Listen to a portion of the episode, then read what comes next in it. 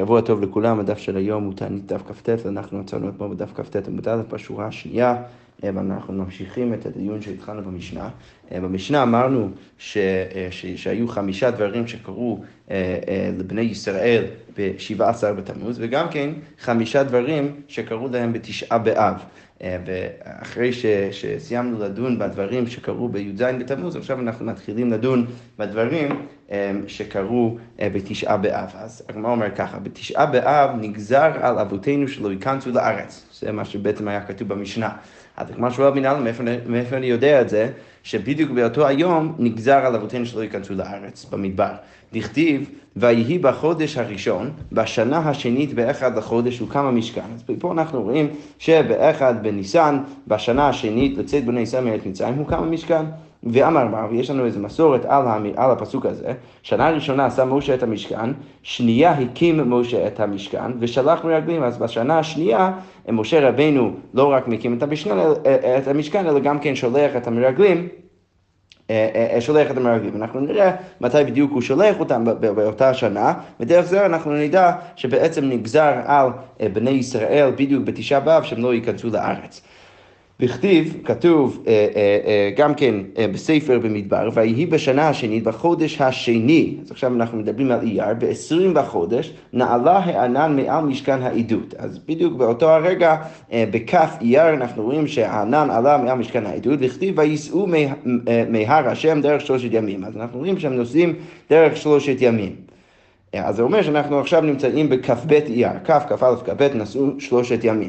אמר רבי חמא בר חנינא, אותו היום סרו מאחרי השם, אז בדיוק באותו היום סרו מאחרי השם, וכתיב והאספסוף אשר בקרבו, התאוו תאווה, וישובו ויבכו גם בני ישראל וגומר, שזה הפסוק שמעיד על זה שהם התחילו להתלונן על הבשר. שזה לפי רבי חמא בר חנינא קרה בדיוק אחרי שלושת הימים האלו שהם התחילו לנסוע מכף א', כף, כף א' וכף ב' באייר, ובדיוק בכף ב' באייר התחילו להתווכח ולהתלונן עם משה בזה שאין להם בשר.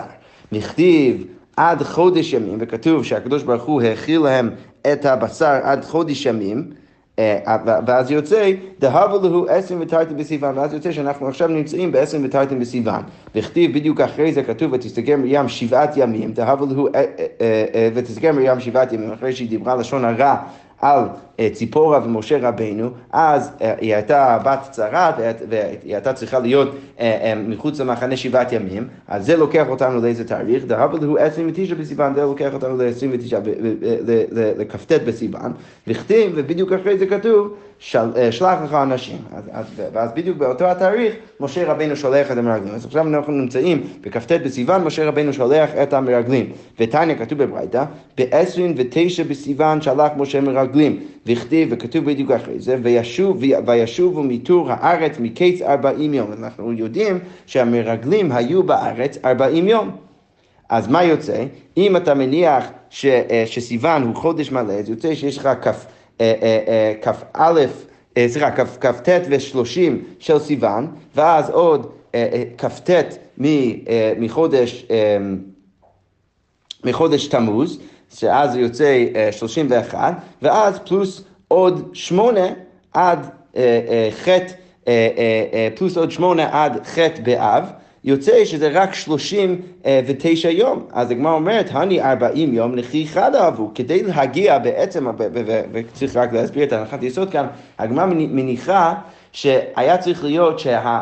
אם אתה רוצה להגיד שבתשעה באב נגזר על אבותינו שלא ייכנסו לארץ, אז היינו צריכים להגיד בעצם שהמרגלים ביום ה-ארבעים חוזרים בחטא, בחטא באב. ואז יוצא שהיה את הסכסוך בחטא באב, ואז כפי שנראה עוד שנייה, הקדוש ברוך הוא גזר על בני ישראל בלילה שהם לא ייכנסו לארץ.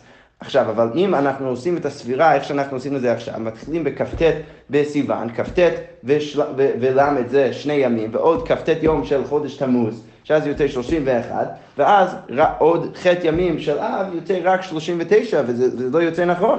אז כמו אומרת, אמר אביי, תמוז דהישתא מלויה מליוה. באותה שנה הם הפכו את, גם את חודש תמוז להיות חודש מלא, ואז יוצא שיש לך עוד יום, היום ה-שלושים של חודש תמוז, ואז שאז יוצא שלושים ושתיים עד א' אב, ואז עוד חטא ימים, זה יוצא שהמרגלים בדיוק חזרו בחטא באב, ואז כפי שנראה עוד שנייה בהמשך, זה, זה בעצם היה היום שהיה את הסכסוך, ואז הקדוש ברוך הוא גזר אז בלילה שבני ישראל לא ייכנסו לארץ.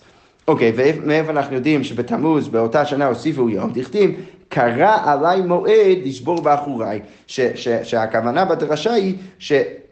ש, שהם קראו מועד, הם, הם הוסיפו איזה יום בחודש, בחודש תמוז, הם, הם הוסיפו יום של ראש חודש, דהיינו למד תמוז, כדי לשבור באחוריי, כדי לא לתת לעם ישראל להיכנס, ובדרך זה הגזירה תצא ותיפול בדיוק ב, ב, ביום הנכון, בתשעה באב. אוקיי, וכתיב, מאיפה אנחנו יודעים אז, בסדר, אז היום הארבעים מגיע עד ח' באב, מאיפה אנחנו יודעים אז שנגזר עליהם שלא ייכנסו לארץ בתשעה באב, וכתיב, ותישא כל העדה ויתנו את קולם ויבכו. ויבכו העם בלילה ההוא. אז יוצא שהעם בחרו בלילה ההוא. אז יוצא בעצם שבלילה אחרי שהיה את הסכסוך, דהיינו ליל תשעה באב, אז באותה הלילה בחרו בני ישראל. אמר רבא, אמר רבי יוחנן, אותו היום ערב תשעה באב היה, אמר להם הקדוש ברוך הוא, אתם בכיתם בכייה של חינם ואני קובע לכם בכייה לדורות. אתם בכיתם בעצם בכייה של חינם, כי זה בחינם בעצם, זה לא היה צריך להיות ככה, ואתה בעצם, אתם בעצם גרמתם את הדבר הזה לקרות לכם, והנה אתם בורחים עכשיו בתשעה בערב, תשעה באב, כי אתם לא יכולים עכשיו להיכנס לארץ, אז לכן הקדוש ברוך הוא אומר, אני קובע לכם בחייה לדורות, ולכן אני קובע לכם עוד בחייה לדורות, ותשעה באב לנצח נצחים יהיה איזה יום של בכי לעם ישראל. אוקיי, okay, אמרנו גם כן במשנה שחרב הבית והראשון, שהבית הראשון, הראשון, בית המקדש הראשון, נחרב בתשעה באב. אנחנו אמרנו זה גם על השני, אבל פה אנחנו מתחילים עם הראשון. דכתיב, איפה אנחנו יודעים את זה? בחודש החמישי, דהיינו אב, בשבעה לחודש, היא שנת תשע עשרה שנה למלך נבוכדנצר, מלך בבל, בא נבוזרדן, רב טבחים, כתוב שהוא הגיע, נבוזרדן, רב טבחים, עבד מלך בבל ירושלים וישרוף את בית השם. אז הוא מגיע לשרוף את בית השם, וכתיב, וכתוב גם כן בחודש החמישי, בעשור לחודש, בעשור לחודש, היא שנת תשע עשרה שנה למלך נבוכדנצר, מלך בבל, בא נבוזרדן, רב טבחים, עמד לפני מלך, לפני מלך בבל בירושלים וגומר, שזה בעצם פסוק, הפסוק הראשון שציטטנו מפסוק, פסוק ממלכים, והפסוק הבא שתדענו זה בעצם פסוק מירמיהו. אז יש בעצם שני תיאורים של שריפת המקדש. עכשיו בפסוק בספר מלכים כתוב שזה קרה, זה קרה בשבעה לחודש, בזין אב. בפסוק השני שתדענו מירמיהו, אז מתואר שזה קרה בעשור לחודש, דהיינו ביוד באב. אז לא ברור באיזה תאריך זה בדיוק קרה. אז הגמרא אומרת, ותניא אי אפשר לומר בשבע, שהרי כבר נאמר בעשור. אז אי אפשר להגיד שנשרף הבית בזין אב, כי הרי בפסוק אחר, אה, אה, בירמיהו כתוב שזה קרה ביוד באב. אי אפשר לומר בעשור, אי אפשר להגיד שזה קרה ביוד באב, כמו שכתוב בירמיהו, שהרי כבר נאמר בשבע, כי הרי כבר כתוב בזין. אז הכיצד, אז איך אפשר לשלב בין שני הדברים האלו? בשבע נכנסו נוכרים להיכל, בזין באב הנוכרים נכנסו להיכל, ואכלו וקלקלו בו, אז הם קלקלו את הבית, שביעי ושמיני, זה קרה בזין ובחת באב, ותשיעי, סמור לך שיחה, הציתו בו את האור, ותשעה באב, סמור לך שיחה, דהיינו, סמוך לערב או לליל יוד באב, אז הם התחילו להציל בו את האור כדי לשרוף את הבית, והיה דולק והולך כל היום כולו, דהיינו ביוד באב, שנאמר, אוי לנו כי פנה היום, כי נטו צללי ערב, שהרי כתוב, בספר ירמיהו, אוי לנו כי פנה היום, אז זה מעיד על איזשהו משהו שקרה מאוד מאוד נוראי, שקרה בדיוק בסוף היום. ולכן אפשר להבין מהפסוק הזה שבעצם, גם כן מהפסוק הזה וגם כן מהסתירה בין הפסוקים לכאורה בין ירמיהו ומלכים, שבעצם מה שקרה זה שהנוכרים הכניסו וקלקלו את בית המקדש עד, עד, עד, עד כמעט חשיכה בתת באב, בתשעה באב, ואז הם התחילו בעצם להתחיל לשרוף את, ה, את הבית בתשעה באב לקראת ליל י' באב, ואז זה נהיה דולק לכל אותו היום. והיינו דאמר רבי יוחנן, אלמלא הייתי באותו הדור לא קבעתי ואלה בעשירים, מפני שרובו של היכל בו נשרף.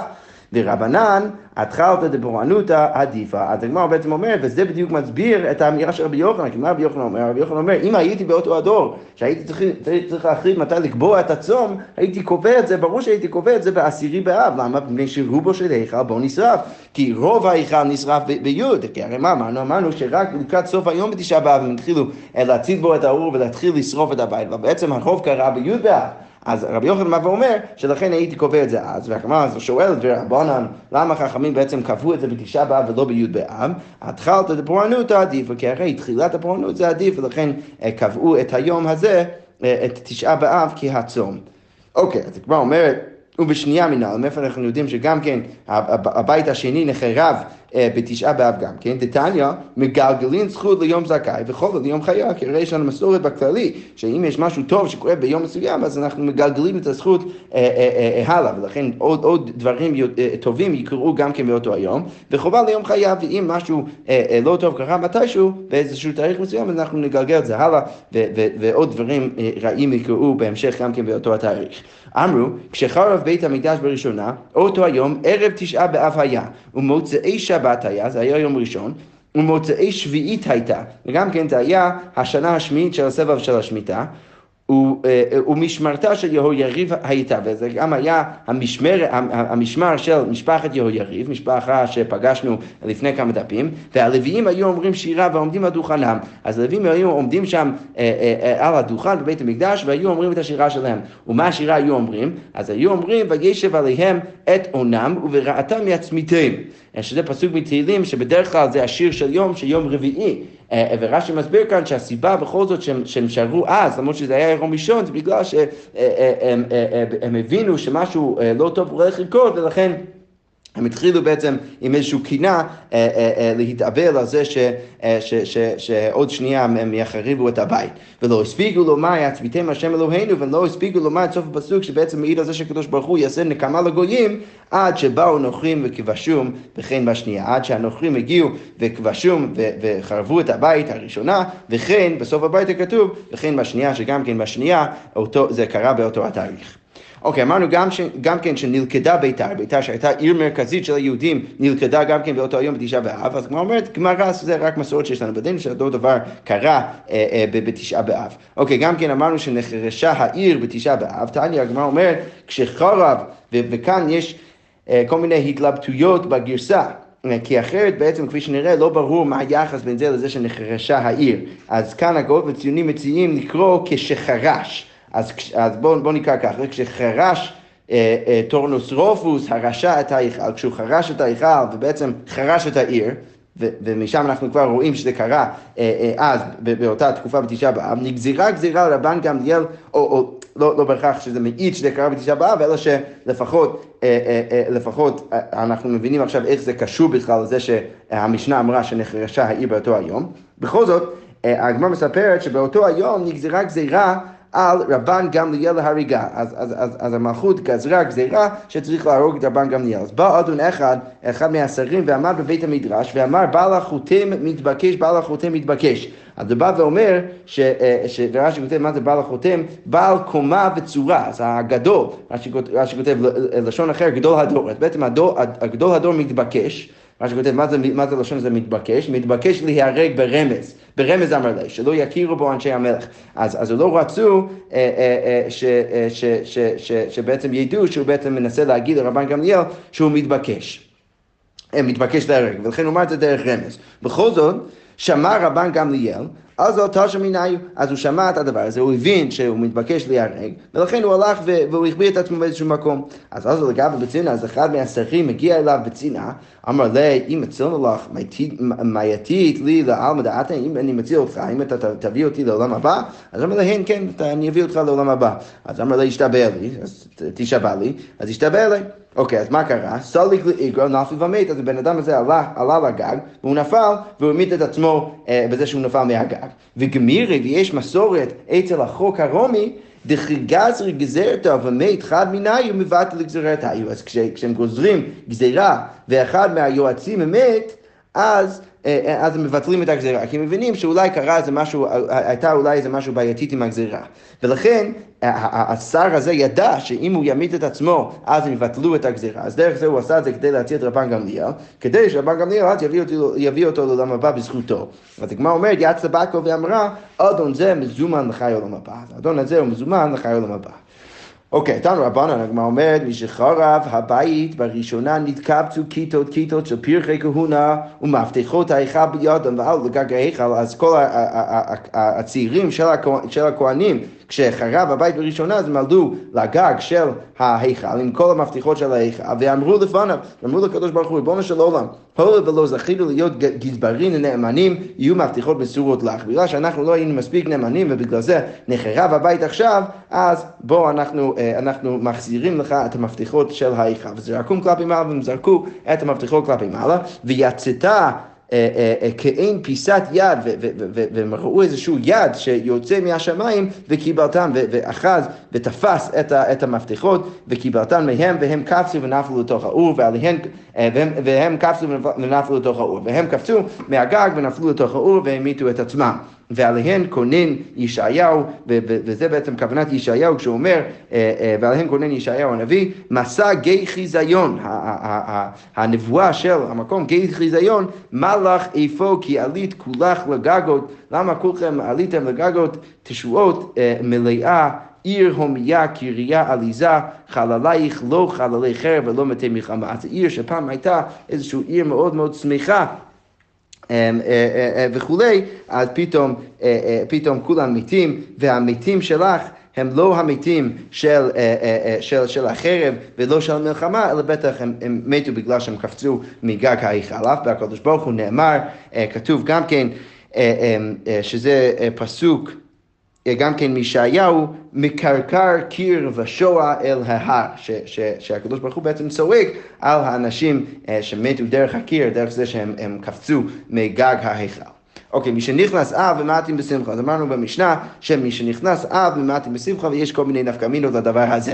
אבל לפני כן, הגמרא אומרת, אמר רב יהודה ברי דרב שמוע בר שילת, משמי דרב, כשם שמי שנכנס אב ומעטים בשמחה, כמו שאנחנו אומרים שמי שנכנס אב ומעטים בשמחה, אז כמו כן אנחנו אומרים כך, מי שנכנס אדר מרבים בשמחה, אז גם כן כשנכנס אדר, אז אנחנו אומרים שגם כן מרבים בשמחה, וזה טוב בעצם, בהפוך מחודש אב, אז צריך גם כן להיות בתודעה הפוכה, שנכנסים לחודש אדר. אז כמו אומרת, אמר הפאפה, יוקח, בר ישראל דאית לדינא בהדי נוכרי, אם איזשהו יהודי יש לו דין עם נוכרי, להשתמט מיני באב, דריה מזלי, הוא לא אמור להיכנס לדין איתו באב, כי יש לו מזל רע, ולמוצא נפשי באדר דברי מזלי, אז ועודיף דווקא להיכנס לדין אצלו באדר, שאז יש לו מזל טוב. אוקיי. אז אנחנו גם כן נדרוש כמה פסוקים לטובה של היהודים. כתוב בספר ירמיהו, לתת לכם אחרית ותקווה. מה הכוונה שהקדוש ברוך הוא ייתן לנו אחרית ותקווה? אז אמר רב יהודה ברי דרב שמוע בר שילת, משמי דרב, אלו דקלים וכלי פשתן, שהדברים האלו הם יהיו תמיד טובים, טובים לעם ישראל. רש"י כותב, ונתתי לכם אחרית ותקווה, למה אנחנו מביאים את הדבר הזה פה? איידי דאיירי רב יהודה לאל נקית ועוז. אז בגלל שאנחנו כבר מדברים על הדברים האלו של, של רב יהודה ברי דרב שמוע בר שילת, משמי דרב, אז בגלל זה אנחנו מביאים את הפסוק הזה, שעליו יש את הדרשה של רב יהודה ברי דרב שמוע בר שילת בשם רב. שבא ואומר שפסוק הזה בעצם רפרנס לדקלים וכלי פשתן. רש"י כותב, דקלים להתפרנס מהם, שיש מהם בבבל, וכלי פשתן לבוש. אז בא ואומר, ירמיהו בעצם בא ואומר, למרות שאתם נמצאים בגלות, בכל זאת בבבל יהיו לכם דקלים להתפרנס מהם, וגם כן כלי פשתן לבוש אותם. אוקיי, כתוב גם כן בפסוק בבראשית, ויאמר ראה ריח, ראי ריח בני כריח שדה אשר ברכו השם, אמר רב יהודה ברי דרב שמוע בר שילת בשמי דרב, כי ריח שדה שאתה בוכים. אז גם שם רב יהודה ברי דרב שמוע בר שילת דורש את הפסוק ואומר שהריח שהריח יצחק את בנו יעקב, או על בנו יעקב, זה הריח של שדה של תפוחים. אוקיי, okay. אמרנו במשנה ששבת שלך תשעה באב להיות בתוכה, אסורים לספר ולחבס, אסור גם כן לספר, להסתפר וגם כן לעשות כביסה. אז כמו אומרת, אמר רב נחמן, לא שנו אלא לחבס ולא בוש, אבל לחבס ולהניח מותר. אז רב נחמן בא ומצמצם את הדין, את החומרה במשנה, ובא ואומר שזה שאמרנו שאסור לעשות כביסה, זה רק אם אתה מתכנן גם כן לבוש את זה באותה שבוע, אבל אם אתה מתכוון רק לחבס את זה ולהניח את זה בצד, אז זה מותר. ורב ששת אמר, אפילו לחבס ולהניח אסור, גם כן לחבס ולהניח זה גם כן אסור. אז כמו אומרת, אמר רב ששת, מאיפה אני יודע את זה? דפת לי קצרית בי רב, כי הרי כל האנשים שעושים כביסה בבית רב, מתבטלים באותה שבוע, לא עושים שום דבר, ואם בעצם זה היה מותר לעשות כביסה ולהניח, אז, אז למה שהם לא יעשו את זה פשוט, ולהניח את הבגדים בצד? אוקיי, אז כבר אומרת, מה תהיה רב המנונה? רב המנונה בא ומקשה, בחמישי מותר מפני כבוד השבס. כתוב במשנה שביום חמישי מותר לעשות כביסה, למה? מפני כבוד השבס. אז הגמרא אומרת, למאי? אילמה לחבס וללבוש, אם אתה רוצה להגיד שמותר לחבס וללבוש באותו היום ביום חמישי, וזו כוונת המשנה, אז מהי כבוד שבס איקה? אז איזה כבוד שבס יש? אתה לא מחבס לבגד לשבת, אתה מחבס זה לבוש היום, אבל ודאי שברור שלא מדובר מקרה שאתה שאתה מתכוון לבוש את זה עכשיו, אלא מה? להניח. אז, אז, אז ברור שהכוונה היא שבחמישי אפשר לעשות כביסה ולהניח את זה עד שבת ולבוש את זה אז בשבת. אז מה אפשר אבל לדייק מהמשנה, אם נבין את המשנה ככה? ובחמישי הוא דשארי, לכאורה משמע שדווקא ביום חמישי זה מותר, אבל השבת כולה אסור, אבל כל השבוע אסור לעשות ככה. לכן משמע בעצם מהמשנה שאסור לחבס ולהניח, לכאורה קשה על רב נחמן. אבל מה אומרת? לעולם לחבס ולבוש וללבוש. לא, בעצם כן אפשר להגיד שהכוונה במשנה זה לעשות כביסה ביום חמישי וגם כן ללבוש את זה, וכשאין לו אלא חלוק אחד, והכוונה היא שמדובר בן אדם שאין לו אלא חלוק אחד, ולכן מותר לו לחבס מיד בחמישי וללבוש את זה, למרות, וזה נקרא גם לכבוד שבת, למרות שהוא לא מניח את זה עד שבת, אלא לובש את זה מיד, וזה בכל זאת נקרא לכבוד שבת, בגלל שאין לו אלא חלוק אחד, יש לו רק חולצה אחת, ולכן הוא צריך לחבס את זה עכשיו ביום חמישי, ולמרות שהוא לובש את זה גם עכשיו, זה בכל זאת נקרא לכבוד שבת. אוקיי, ולכן אפשר אז להגיד שאם אנחנו מבינים ככה, שבעצם יוצא שאפשר להגיד שבמשנה אפשר כן לחבס כל השבוע, אם זה רק להניח ולא, ולא ללבוש. דאמר רב עצי אמר רבי יוחנן, מי שאין לו אלא חלוק אחד, מותר לחבס לו בכל ראש המועד. אז כמו שאנחנו רואים, היום הוא דומה ומקביל אצל רבי יוחנן, שהוא אומר שלמרות שבדרך כלל אסור לעשות כביסה בכל ראש המועד, בא ואומר שאם יש לבן אדם חלוק אחד, אז מותר לעשות כביסה בכל ראש המועד. אז כמו כן אנחנו אומרים במשנה, שאם בן אדם יש לו רק חלוק אחד, באותו השבוע שתיסע בא, הוא יכול לחבס לאותו, את החלוק, ביום חמישי לכבוד שבת, למרות שהוא לובש את זה רק היום, בכל זאת זה נקרא לכבוד שבת. אז כמו אומרת, איתמר נמי, אמר רבי בנימין, אמר רבי אלעזר, לא שאנו אלא לחבס וללבוש, אבל להניח מותר, שזה הולם את שיטת רב נחמן, כמו שאמרנו למעלה. אבל כמו אומרת, מי טבעי, אסור לחבס לפני תשעה באב, אפילו להניח לאחר תשעה באב. אז כאן כתוב במפורש שאסור לעשות כביסה לפני תשעה באב, אפילו אם אתה רוצה להניח את זה לאחר תשעה באב. וגיהוץ שלנו ככיבוש שלהם, והגיהוץ שלנו שהוא לא כזה טוב, אז הוא כמו הכיבוש שלהם, וכלי פשטן אין בהם משום גיהוץ תיופתא. אז, אז קודם כל אנחנו רואים פה שני דינים בסוף, ש, שקודם כל אנחנו רואים שהגיהוץ שלנו, שזה זה דומה לקיבוץ שלהם, רש"י כותב, אינו יפה אלא כקיבוץ שלהם, זה דומה לקיבוץ שלהם, ואסור לגהץ לפני תשעה באב, אפילו להניח לאחר תשעה באב, אבל הקיבוץ שלנו מותר, רש"י כותב שהקיבוץ שלנו זה אה, עוד יותר גרוע מאשר הקיבוץ שלהם, ולכן זה מותר, כל השבוע לכאורה, אה, ו- וכלי פשטן אין בהם משום גיהוץ, ואנחנו באים ואומרים שכלי פשטן אה, אין איסור של גיהוץ, זה אפשר לגהץ אפילו בשבוע שחבר תשעה באב, ובכל זאת אנחנו רואים מהרשע כתוב במפורש שאסור לחבץ לפני תשעה באב, אפילו להניח לאחר תשעה באב, ולכן הגמרא מסתיימת בתיופתא על שיטת רב נחמן.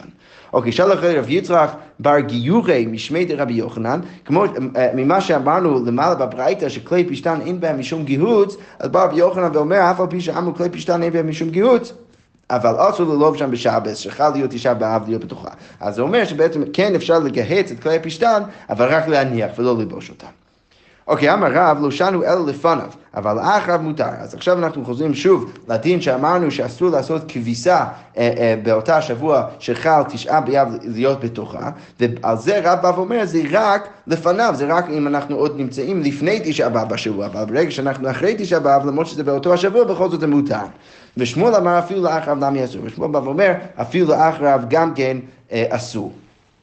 אז כמו אומרת, מי טבעי, שבס שחל תשעה באב להיות בתוך האסור לספר ולחבס. אז אם אנחנו נמצאים בתוך השבוע שחל תשעה באב להיות בתוכה, אז אסור לספר, אסור להסתפר וגם כן לעשות כביסה. אבל הוא בחמישי מותר מפני כבוד השבס, כמו שאמרנו עד עכשיו במשנה. אוקיי, ממשיכה ברייתא ואומרת, כיצד חל להיות, כיצד חל להיות באחר בשבס, אם תשעה באב חל להיות באחר בשבס, מותר לחבס כל השבת כולה. אז מותר בכל השבת כולה. בשני ובשלישי וברביעי ובחמישי לפניו אסור, לאחריו מותר. אם תשעה באב חל להיות באחד הימים האלו, בשני, בשלישי, ברביעי ובחמישי, אז מותר לעשות כביסה לפניכם, אבל לאחריו מותר. ולכן מה יוצא? יוצא שאם תשעה באב חל להיות ביום ראשון, אז מותר כל השבת כולה. למה? כי זה יוצא אחרי תשעה באב, ואם זה חל בשני, בשני, שלישי, רביעי, חמישי, אז מותר, אסור לפני, מותר אחרי. חל להיות בערב שבס, אז אם תשעה באב חל להיות בערב שבת, אז, אז יוצא שבעצם מדינה היינו, היינו צריכים להגיד שכל שבוע, כל השבת אסורה, בגלל שכל הימים הם לפני תשעה באב. בכל זאת, הברייתא אומרת, מותר לחפש בחמישי בני כבוד השבס, ולכן, ולכן את זה מותר לעשות. אם לא כיבס בחמישי בשבס, מותר לחפש בערב שבס מן המנחה ולמעלה. אז פה הברייתא אומרת, דין מאוד מאוד מחודש לכאורה, שאם לא כיבס בחמישי בשבס, אנחנו מדברים שוב על שבוע ש, שתשעה באב חל להיות בערב שבת, ופה כתוב שאם לא עשית את הכביסה שהיית צריך לעשות בשבת, בחמישי בשבת לפני תשעה באב, מותר בתשעה באב בערב שבס מן המנחה ולמעלה להכין את הבגדים שלך לשבת. אז על החלק הזה, הגמרא אומרת פתאום בסוגריים, לית עלי, עלה אביי, והייתם רב אחא, רב אחא בר יעקב, אז, או, או רב אחא בר יעקב או אביי, הם בעצם קיללו את, את, את החלק הזה בברייתא ואמרו, לית עלה אביי והייתם רב אחא בר יעקב, אהה, על, על, על השורה הזאת בגמרא, בעצם כאילו אמרו, זה לא יכול להיות שזה נכון שאנחנו בעצם מתירים בשבוע שחל תשעה באב להיות ביום שישי, שאם לא עשית את הכביסה ביום חמישי, אנחנו נתיר לך בתשעה באב לעשות כביסה. זה לא יכול להיות, ולכן בעצם דוחים את השורה הזו בברייתא. בכל זאת, מה חשוב לנו כרגע לענייננו, אנחנו עוד נמשיך בברייתא עוד שנייה, אבל, אבל כרגע לענייננו מה שחשוב זה שאנחנו רואים במפורש בברייתא, שמה שבא לפני תשעה באב אסור, מה שבא אחרי תשעה באב מותר במפורש. אז מה אומרת? בסדר, אז זה מה שאנחנו כבר ראינו. בכל זאת ממשיכה הברייתא ואומרת חל להיות בשני בחמישי, מה קורה אם תשעה באב חל ביום שני וביום חמישי? קורין שלושה ומפטיר אחד בשלישי, סליחה, הוא מפטיר אחד, אז קורין שלושה אנשים, שלושה עליות, והבן אדם שקורא את העלייה השלישית, אז הוא גם כן מפטיר, הוא גם עושה את ההפטרה. אוקיי, בשלישי וברביעי, אם חל תשעה באב להיות ביום שלישי או ביום רביעי, שבימים האלו אנחנו לא גם ככה קוראים מהתורה, ולכן לא צריך בהכרח לעשות באותה צורה של קריאת התורה כמו שעושים בשני וחמישי, אז קורין אחד ומפטיר אחד. תנא קמא בא ואומר, בן אדם אחד קורא את, את מה שצריך לקרוא לתשעה באב, וגם כן עושה את ההפטרה, שזה שוב בניגוד ליום שני ויום חמישי, שבימים האלו גם ככה אנחנו קוראים מהתורה, אז אמנם אנחנו שנים את הקריאה ולא קוראים מפרשת השבוע, אלא מהקריאה של תשעה באב, בכל זאת יש לנו כבר את המודל ואת המבנה של לעשות שלוש עליות באותו היום, ולכן אנחנו עושים שלוש עליות. אבל כאן תנא קמא בא ואומר, שאם מדובר על יום שלישי ויום רביעי, אז כבר אנחנו לא צריכים להיות עם המבנה הזה של שלוש עליות, אלא קורא אחד ומפטיר אחד. אבל רבי יוסי אומר, לעולם קורין שלושה ומפטיר אחד. רבי יוסי חולק ואומר, לא, אפילו ביום שלישי וביום רביעי, קורין שלושה ומפטיר אחד. יפה. כל זה בעצם בא להגיד מה? להגיד, תיובתא דשמואל, זה קושיה לשמואל, למה? כי כתוב שוב במפורש, שמה שקורה אחרי תשעה באב, כמו שיטת רב, מותר, אפילו בתוך אותו השבוע. אז הגמרא אומרת, למה לך שמואל, אין חינם, בסדר, הברייתא חולקת עליי, והתנאים, זה, זה מחלוקת תנאים, למה תתני, כי כתוב בברייתא, תשעה באב שחל להיות בשבס, וכן ערב תשעה באב שחל להיות בשבס. אוכל ושותה, כל צורכו, מעלה על שולחנו, אפילו כסעודה שלמה בשעתו. אז אפשר, אפילו אם תשעה באב עצמה חל להיות בשבת, קל וחומר עם ערב תשעה באב חל להיות בשבת, אז מותר לאכול ושותה כל צורכו לאורך כל השבת, אפילו כסעודה שלמה בשעתו. ואסור לספר ולחבש מראש חודש ועד התענית דברי רבי מאיר. רבי מאיר בא ואומר, אסור להסתבר לעשות כביסה, פה אנחנו רואים שיטה חדשה, מראש חודש ועד התענית. אז מראש חודש אב, כמו שבא במשנה, במשנה, ראש חודש אב, מי שנכנסה במתים בשמחה, לא, הדין הזה לא מופיע במשנה, אבל אולי מהרעיון שכשנכנסים לאב במתים בשמחה, בא ואומר שאז מאותו הרגע אסור לספר ולחבש. אוקיי, רבי יהודה אומר, כל החודש כולו אסור, רבי יהודה אומר, כל חודש אב אסור. רשב"ג אומר, אינו אסור אלא אותה שבת בלבד. אז, אז רשב"ג אומר שרק אותה שבת בלבד, רק השבוע שחל בו תשעה באב, זה השבוע שאסור לחבש ולהסתפר. ותניא אילה, וכתוב גם כן בברייתא, ונוהג אבל מראש חודש ועד התענית, ורבי מאיר, שרבי מאיר בא ואומר שצריך לנהוג אבל מראש חודש ועד תשעה באב. רבי יהודה אומר, כל החודש כולו אסור. רבי יהודה אומר שכל החודש אסור, כמו שראינו בברייתא הקודמת. רשב"ג אומר, אינו אסור אלא אותה שבת בלבד. רשב"ג אומר שאסור רק אותה שבוע. עכשיו, רש"י מסביר שהדרך שבו מוכיח שמואל את הנקודה שלו, שרשב"ג בעצם מסכים איתו, שלפניו וגם כן אחריו אסור באותו השבוע שחל תשעה באב להיות בתוכה, זה מהברייתא כאן, שיש בעצם הנגדה בין הניסוח של רבי מאיר לבין הניסוח של רשב"ג. רבי מאיר בא ואומר, מראש חודש עד התענית, ולכן זה מעיד על, על זה שביום שמגיע אחרי התענית כבר מותר להסתפר ולעשות כביסה, אבל, אבל רשב"ג אומר, אינו אסור אלא אותה שבת בלבד, הוא לא אומר עד, ולכן משמע מזה שכל אותה שבת אסורה אפילו אחרי תשעה באב.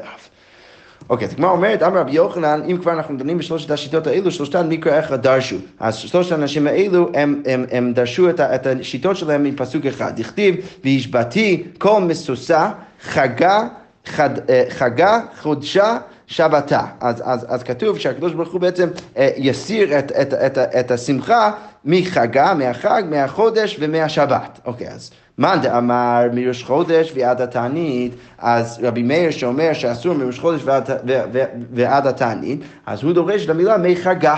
אז מראש חודש ועד התענית, מהחג של ראש חודש עד התענית, אסור בכביסה.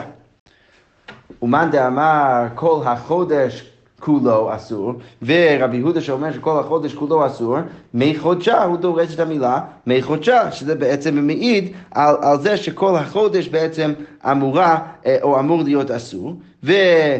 והגמרא אומרת, ומאן דאמר כל השבת כולה, ורשב"ג שאומר כל השבת כולה אסור משבתה, הוא דורש את המילה ושבתה, הוא דורש את המילה הזאת, שזה בעצם מעיד שכל השבת עצמה אמורה להיות אסורה. אוקיי, זאת אומרת, אמר רבא, הלכה כרשב"ג, הלכה כרשב"ג, שרק השבוע שחל בו תשעה באב, היא השבוע שאסור בלהסתפר ולעשות כביסה.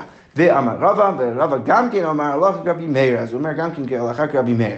והגמרא מסבירה איך אפשר לשלב בין שתי האמירות כאן של רבא, שהביאו לכולה, אפשר להבין ששניהם פשוט לכולה, וצריכה תהי אשמין הלכה כרבי מאיר, אם הוא היה אומר רק הלכה כרבי מאיר, מה הייתי חושב? הווה אמינא, אפילו מראש חודש, הייתי חושב שאסור אפילו מראש חודש, כמשמע לן הלכה כרשב"ג, שרק בשבוע של חב"ל, ואי אשמין הלכה כרשב"ג, ואם היית אומר לי הלכה כרשב"ג, מה הייתי חושב? הווה אמינא, אפילו לאחריו, הייתי חושב שאסור אפילו לאחריו, כמשמע לן הלכה כרבי מאיר, שאחריו מותר. ואז יוצא בעצם שאנחנו אומרים ששבוע של חב"ל אסור, אבל רק לפניו, בעצם מה שרב אמר כבר בתחילת הסוגיה, שהשבוע שחב"ל אסור, אבל רק לפניו ולאחריו מותר. שכוח ושבוע טוב.